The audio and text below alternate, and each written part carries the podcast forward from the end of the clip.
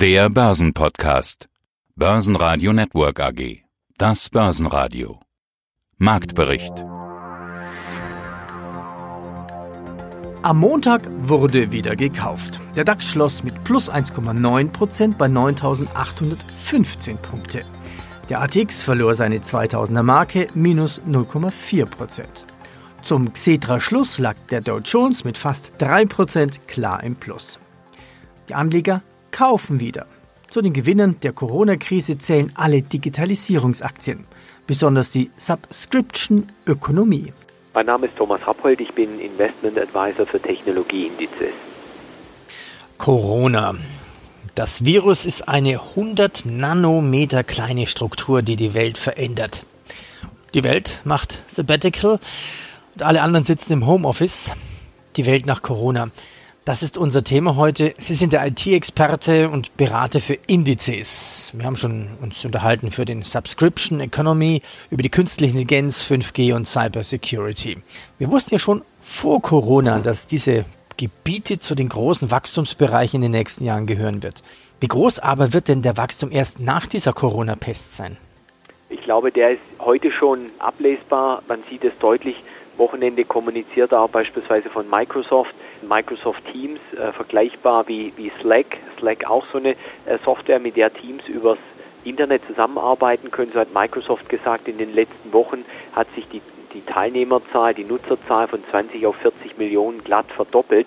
Das heißt, äh, Corona wirkt hier als Katalysator regelrecht dann für die Digitalisierung. Jede Firma wird in der Zukunft quasi sich um einen eigenen Remote-Strategie und Standard kümmern müssen. Dann, das wird zukünftig jede Firma genauso gefragt werden wie das Thema finanzielle Stabilität. Viele stolpern jetzt da in das Thema hinein, weil sie bisher immer mit ihren festen Standorten gearbeitet haben. Und dazu kommt, dass viele Arbeitnehmer in Zukunft das Thema Work-Life-Balance auch neu sehen und sagen, das Thema Homeoffice kommt eigentlich dem Thema Familie viel näher. Die ganzen Fahrten ins Büro fallen dann weg. Man denkt an die Großstädte, an München, Stuttgart, Frankfurt, Berlin, wo die Leute manchmal stundenlang auch mit der S-Bahn und U-Bahn unterwegs sind, geschweige denn über die, die, die Autozufahrt zu sprechen. Dann, das hat schon viele Vorteile. Es spart Kosten, es ist für die Umwelt gut und es steigert die Produktivität. Du hast mir eine Liste mit interessanten Filmen geschickt, wo nicht nur Microsoft draufsteht. Gehen wir sie mal durch. Wir sprachen ja auch schon über die Subscription-Ökonomie, also Umsatz durch diese Abo-Modelle. Vor Corona kennt ja jeder Skype, bei Microsoft äh, kennen wir, das heißt jetzt dann Teams. WebEx von Cisco kennen auch noch viele. Jetzt durch Corona mit Sicherheit auch vielleicht ganz viele die Zoom-Konferenzen. Zoom, wie groß ist denn die Firma Zoom? Ja, Zoom ist eigentlich der sozusagen der Darling jetzt schlechthin in dieser Zeit, weil es ganz einfach übers Internet, über die Cloud Videokonferenzen möglich macht und Kommunikation ganz komfortabel, auch für den Einsteiger, kostet noch nicht mal äh, Geld. Wenn ich mit nur einer Person rede, wenn ich mit mehreren Personen rede, kann ich sogar kostenfrei fünfundvierzig Minuten mit jemandem sprechen. Generell ist Zooms Strategie eigentlich das Thema Kommunikation und Zusammenarbeit so einfach wie möglich und barrierefrei wie möglich äh, zu machen. Grüß Gott zum Börsenradio-Podcast aus dem Börsenradio-Studio A, heute Peter Heinrich. Sie hören heute auch meinen Kollegen Sebastian Leben aus dem Homeoffice-Studio. Heute hören Sie gleich zwei Wikifolio. Einmal das Depot von Stefan Waldhauser und den C E O von Wikifolio. Welche Aktien werden derzeit am meisten gekauft? Wie schon soeben gehört, Thomas Rappold zu den Corona-Gewinnern-Aktien, zudem die Vorstände von Biotest, Basler und Indus. Und noch von unserem Sonntagsinterview hören Sie Moimir Halinka. Alle Interviews können Sie auch in der Langform in der Börsenradio-Mediathek nachhören. Mein Name ist Dirk Neumüller, ich bin der Unternehmenssprecher von der Biotest A G. Und Sie sind ein Anbieter von Plasmaproteinen und biotherapeutischen Arzneimitteln, Biotech also kann man sagen. Alles, was mit Medizin hat, mit Pharma und so weiter, ist gerade besonders im Fokus, weil wir leben in Zeiten einer globalen Virusepidemie, Pandemie. Ihre Produkte sind notwendig, so viel sei schon mal gesagt, um beispielsweise Krebspatienten zu helfen. Wurde in der Vergangenheit schon mal drüber gesprochen.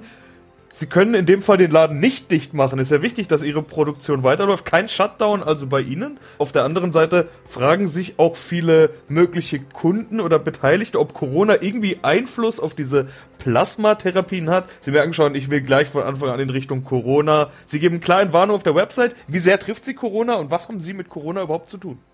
Ja, also Corona trifft uns natürlich. Insofern würde es uns treffen, wenn die Produktion in irgendeiner Art und Weise beeinträchtigt wäre, weil wir Wir stellen natürlich aus dem menschlichen Blutplasma lebensrettende Medikamente her und die werden bei lebensbedrohlichen Erkrankungen, bei schweren Entzündungen, akutem Blutverlust, Schockzuständen mit Organversagen und vielem weiteren mehr verwendet und die sind auch für chronische, schwerwiegende Krankheiten wichtig und für dauerhafte Therapien und deswegen ist die Verfügbarkeit der Arzneimittel extrem wichtig.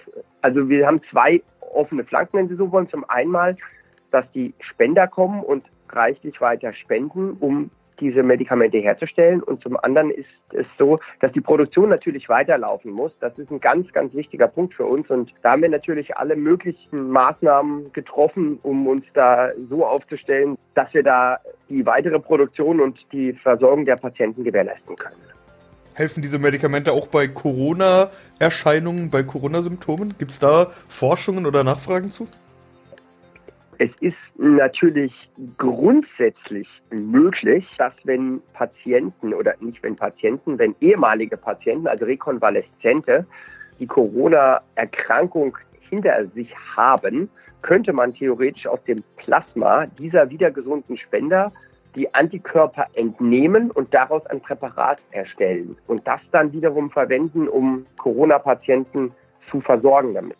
Weil die würden ja dann die Antikörper von, sag ich mal, tausend Rekonvaleszenten bekommen, dann wäre die Hoffnung natürlich groß, dass diese Antikörper diesen Patienten helfen würden, die Krankheit zu überstehen.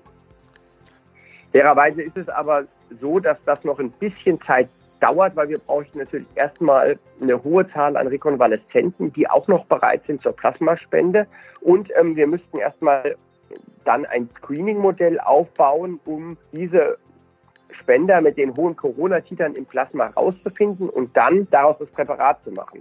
Das ist leider etwas zeitintensiv, aber theoretisch wäre das eine tolle Möglichkeit. Ja, hallo, mein Name ist Andreas Kern. Ich bin Gründer und Vorstand von Wikifolio Punkt com.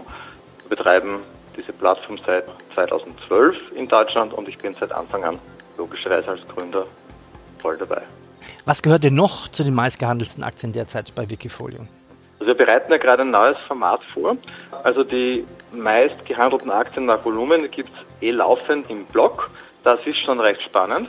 Aber wir haben ja durch unsere Daten nochmals viel bessere Möglichkeiten als die Börse, weil ich weiß ja auch, welche Art von Trader ist aktiv, geht in eine Richtung, was für einen Style hat. Das heißt, wir können viel mehr Infos noch rausziehen, als es eine, eine Börse kann. Weil wenn ich nur aufs Volumen schaue, kann unter Umständen ein einzelner Trader, der eine Aktie kurzfrist tradet, das Volumen massiv bewegen. Und das ist ganz eine andere Aussage, wenn ich im Vergleich dazu mir anschaue, wer ist Buy and Hold und geht entsprechend langfristig rein. Und ich habe jetzt mit zehn Aktien herausgesucht, die von unterschiedlichen Wikifolios gekauft wurden, wo auch zusätzlich Top-Trader dabei sind, also große Wikifolios mit Deal-Assets, mit guter Performance, mit geringem Drawdown.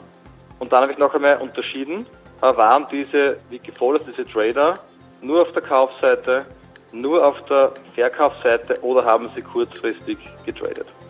Und da sticht eigentlich wenig überraschend eine Aktie hervor, nämlich die Amazon-Aktie, die ja sowieso jetzt beschrieben wird als größter Krisengewinner.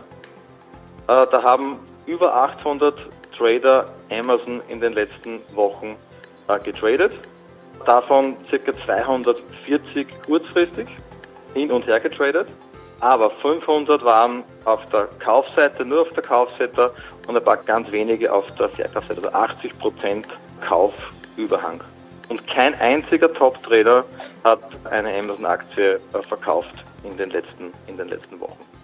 Dicht dran ist dann weiterhin sind die restlichen aus der Fangruppe, also Facebook, Netflix und äh, Google und auch Alibaba. Da ist auch immer die Kommentare der Trader ansieht, die wollen jetzt billig einsteigen, die haben diese Aktien immer schon gut gefunden, haben den Preis zu hoch gefunden und nutzen da jetzt einen Bestand aufzubauen oder nutzen die Chance, wenn sie einen Bestand schon haben, sich mit Nachkaufen den Einkaufspreis nach unten zu verbessern. Dann kommt aus Deutschland HelloFresh, wobei da das Bild nicht ganz so klar ist. Wir haben auch hundertsiebenundzwanzig, die nur auf der Kaufseite sind und nur vierundfünfzig Trader, die auf der Verkaufsseite sind. Aber es sind auch einige Top-Trader auf der Verkaufsseite dabei und ein sehr großer Anteil von Leuten, die nur kurzfristig traden. Also da ist das Signal durchaus vorhanden, aber, aber nicht so deutlich. Und dann haben wir noch zwei weitere Gruppen. Zum einen nochmals ein Fokus im Bereich Kommunikation. Cisco, Zoom, TeamViewer sind da die herausragenden. Und last but not least Gilead, ein Biotech-Unternehmen, das ein Corona-Mittel in der Pipeline hat. Da haben wir auch ca. achtzig Prozent Kaufüberhang. Was gab es sonst noch? Immer mehr Firmen streichen aus Vorsicht die Dividende. Ausverkauf bei M T U und Airbus. M T U minus acht Komma fünf Prozent, Airbus minus elf Prozent. Der weltweite Luftverkehr werde fast vierzig Prozent sinken. Gute Nachricht von Siemens. Siemens sagt, wir werden unsere Lieferanten bezahlen und erwarten von unseren Kunden auch, dass sie uns bezahlen. Aktie plus drei Prozent. Keine Einsicht von Adidas. Ein dreifach zugesagtes Interview zur Mietzahlungsverweigerung wurde dann doch abgesagt. Wir bleiben dran. Guten Tag, mein Name ist Johannes Schmidt. Ich bin der Vorstandsvorsitzende der Indus Holding A G. Und Indus ist eine Industrieholding, Bau- und Infrastruktur, Maschinen- und Anlagenbau, Medizin, Metalltechnik und schließlich Automotive. Alles Branchen, bei denen die aktuelle Corona-Krise zu spüren ist oder zumindest zu spüren sein wird. Dazu äußern Sie sich ja auch jetzt in Ihren aktuellen Jahreszahlen in der Pressemeldung. Da heißt es, wir arbeiten intensiv daran, die Auswirkungen der Corona-Krise auf die Indus-Gruppe zu begrenzen. Wie groß sind denn diese Auswirkungen und was können Sie tun? Die Hauptversammlung wurde verschoben, okay, aber das ist ja nur ein kleiner Teil. Was tun Sie? Gut, ganz konkret geht es jetzt in dieser ersten Phase natürlich erstmal darum, als Holding unsere Beteiligungen bestmöglich zu begleiten in dieser schwierigen Zeit. Was tun wir konkret oder was tun unsere Beteiligungen konkret? Zuallererst geht es natürlich da mal auch um konkrete Einführung von Hygienemaßnahmen. Es geht um den Schutz der Mitarbeiter, so gut wie es irgend möglich ist. Es geht darum, möglichst viele Mitarbeiter ins Homeoffice zu bringen, was sehr gut gelingt. Und es geht dann natürlich darum, und das ist das, was sich mittlerweile, sage ich mal, als Thema in den Vordergrund schiebt, natürlich auch die Kapazitäten in den Unternehmen, so gut es geht, der Nachfrageentwicklung anzupassen. Ja, das Problem ist ja nicht nur die Nachfrageentwicklung, wenn Sie das gerade sagen, da greife ich das doch sofort auf. Es sind ja sowohl Angebot als auch Nachfrage unterbrochen sozusagen. Bei Angebot meine ich jetzt Lieferketten, also ohne mal die Nachfrageseite zu berücksichtigen. Können Sie denn alles produzieren wie üblich oder haben Sie auch Lieferkettenprobleme? Also im aktuellen Stadium, wenn Sie mich heute fragen, können wir sagen, dass wir zum weit überwiegenden Teil noch keine Lieferkettenprobleme haben, weil wir auch wenig Just-in-Time-Produktion und Ähnliches haben. Aber diese Probleme sind natürlich absehbar, insbesondere was Zulieferungen aus Norditalien angeht, was auch teilweise Transportthemen angeht aus Osteuropa, L K W stehen an der Grenze und ähnliche Themen. Und diese Beeinträchtigungen sind absehbar, sind bei uns aber im Moment noch nicht flächendeckend feststellbar. Mein Name ist Moimir Linka und ich bin Direktor der A C F I F International, der unabhängigen Vermögensverwaltung in Zürich. Hier also die Hörerfragen. Gehen wir sie schnell durch. Wieso keine Futures zur Absicherung nehmen? Okay, eine ganz klare Antwort. Es gab einige Zuschriften und einige Fragen. Ganz einfach. Wir wissen ja, dass ein Future ein sehr großer Kontrakt ist. Und wir wissen, dass es neuerdings auch richtig, was dieser, was, was da eine Zuhörer gesagt hat, dass es diese, diese, diese Mini-Futures gibt, aber nicht Mini-Futures, so wie wir sie verwenden, sondern ein, einfach kleine Stücke von den normalen DAX-Futures. Ein Future, ich versuche es auch für alle Laien sehr verständlich zu erklären, ein Future ist ein Geschäft, wo ich mehr Kapital verlieren kann, als ich einsetze. Es ist sehr kompliziert, ist es aber im Grunde gar nicht. Ich hinterlege eine Sicherheitsleistung und wenn diese Sicherheitsleistung aufgebraucht ist, gibt es einen sogenannten Margin Call. Das heißt also, der Broker will von mir Geld haben, um diese Positionen aufrechtzuerhalten. Das heißt, ich habe eine Nachschusspflicht. Das ist in so einer Situation erstens für uns vom Management gar nicht, gar nicht möglich, aber es ist auch für die Psyche der Kunden, die eh schon in einem Panikmodus ist, erstens überhaupt, überhaupt nicht verantwortlich und zweitens, sollte es den Markt nach oben jagen, haben diese Mini-Futures, die wir brauchen, einen immens großen Vorteil, nämlich Sie gehen bei einer beispielsweise zehnfachen Hebel, bei einer zehnprozentigen Bewegung nach oben gehen Sie Knockout. Und ich kann nicht mehr Geld verlieren, als ich einsetze. Das heißt, ich riskiere diese Absicherung. Ich würde es mal beschreiben, das ist meine Risikoprämie, die ich bezahle, um das Depot zu schützen. Habe ich einen normalen Future und den Markt jagt es aus irgendeinem Grund nach oben, gehen wir mal davon aus, es ist Sonntag und es kommt die Meldung, der, morgen kommt der Impfstoff auf den Markt, dann jagt den Markt zwanzig, dreißig Prozent nach oben, dann wären die Verluste auf normale Futures nicht kalkulierbar. Mit unseren Mini-Futures riskieren wir immer nur den Einsatz und das ist das Entscheidende in diesem Fall. Nachteil, wir haben ein Emittentenrisiko, das ist richtig. Das war ein anderer Zuhörer, der das unbedingt mitgeteilt haben wollte an die Zuhörer. Ich schließe mich diesem Wunsch an. Wir haben ein Emittentenrisiko und das ist Goldman Sachs, wenn wir die Futures von Mini-Futures von Goldman und Sachs benötigen, also gebrauchen. Wenn Goldman Sachs pleite gehen würde, dann sind diese wertlos. Das ist völlig richtig, aber in diesem Falle ist dieses Risiko für uns viel kalkulierbarer als das Szenario, was ich vorhin angesprochen habe. Mit ganz oben im DAX ist die Deutsche Post. Nach dem Postnotfallplan betrieb Covid neunzehn die Aktie fast neun Prozent plus. Fresenius und F M C verschieben die Hauptversammlungen. Bayer wird die erste Online-H V durchführen. Und die Ratingagentur Fitch stuft das Rating für Großbritannien herunter. Schönen guten Morgen, mein Name ist Hardy Mehl. Ich arbeite bei der Basler A G und bin dort im Vorstand verantwortlich für Finanzen, Administration und Produktion. Und sie stellen Industriekameras her. Die Märkte dafür sind ja nicht nur Industrie, wie man es klassisch kennt, sondern eben auch Verkehr und Medizin, haben wir in der Vergangenheit schon drüber gesprochen. Sie hatten vor allen Dingen Medizintechnik in unserem letzten Gespräch hervorgehoben, Laboranalysegeräte. Im Industriebereich sind es natürlich Industrie vier Punkt null und ähnliches. Wir leben jetzt in einer Zeit, in der eine Viruspandemie die Weltwirtschaft mehr oder weniger lahmlegt. Wenn ich Industrie höre, dann denke ich erstmal, oh, da werden sie jetzt richtig hart getroffen. Aber auf der anderen Seite soll genau Automatisierung und Industrie vier Punkt null einer der großen Gewinner der Krise sein, möglicherweise, und die Medizintechnik ja sowieso. Frage ich also mal ganz generell, wie sehr sehen Sie sich betroffen von dieser Corona-Krise? Also wir sehen uns aktuell jetzt im ersten Quartal noch nicht so stark betroffen. Wir sind ja auch, neben dem, was Sie gesagt haben, nicht nur in unterschiedlichen Industrien tätig, sondern sehr weit internationalisiert mit fünfzig Prozent des Umsatzes in Asien und ungefähr fünfzig Prozent in Nordamerika und Europa zusammen. Insofern ist es so, dass wir aktuell eine Situation haben, in der wir in den ersten Monaten einen Nachfragerückgang in China gesehen haben, die anderen Märkte aber alle stabil waren und wir jetzt aktuell eigentlich in der Situation sind, wo wir in den Regionen Europa, Nordamerika erwarten, dass die Nachfrage temporär zurückgeht, sich aber wiederum China aktuell wieder erholt. Das heißt, wir können da ganz gut ausbalancieren aktuell. Wir gehen allerdings davon aus, dass durchaus durch den pandemischen Verlauf, den wir jetzt leider sehen, bei dem Coronavirus dazu führt, dass wir in den folgenden Quartalen durchaus mit Nachfragerückgang zu rechnen haben. Unterm Strich sehen wir dennoch das ganze Thema temporär für uns als Beeinflussung, weil es nicht, ich sag mal, den grundlegenden Trend zu mehr Bildverarbeitung, insbesondere auch außerhalb der Fabrik, einbremsen wird. Eventuell wird sich sogar das eine oder andere beschleunigen, ganz sicher im Thema Digitalisierung, im Thema Medizintechnik, im Thema Logistik, also online handeln. Dort sehen wir, sag mal, mittelfristig eher positive Einflüsse. Für die nächsten Quartale rechnen wir allerdings schon, dass wir da auch mit Rückgang in unserer Nachfrage zu rechnen haben, wobei es jetzt im Q eins, wie ich sagte, noch einigermaßen stabil war. Ja, hallo, mein Name ist Stefan Waldhauser, auf der Wikifolio-Plattform bekannt als S T W Börse. Hallo Stefan, schön, dich wieder im Gespräch zu haben. Wir kennen uns jetzt ja schon eine Zeit lang und viele Hörer kennen dich auch aus unseren Interviews zu eurem Digital Leaders Fund. Heute sprechen wir aber über deine Wikifolio-Strategie. Haben wir auch schon ein paar Mal gemacht. Da gibt es ja durchaus Überschneidungen.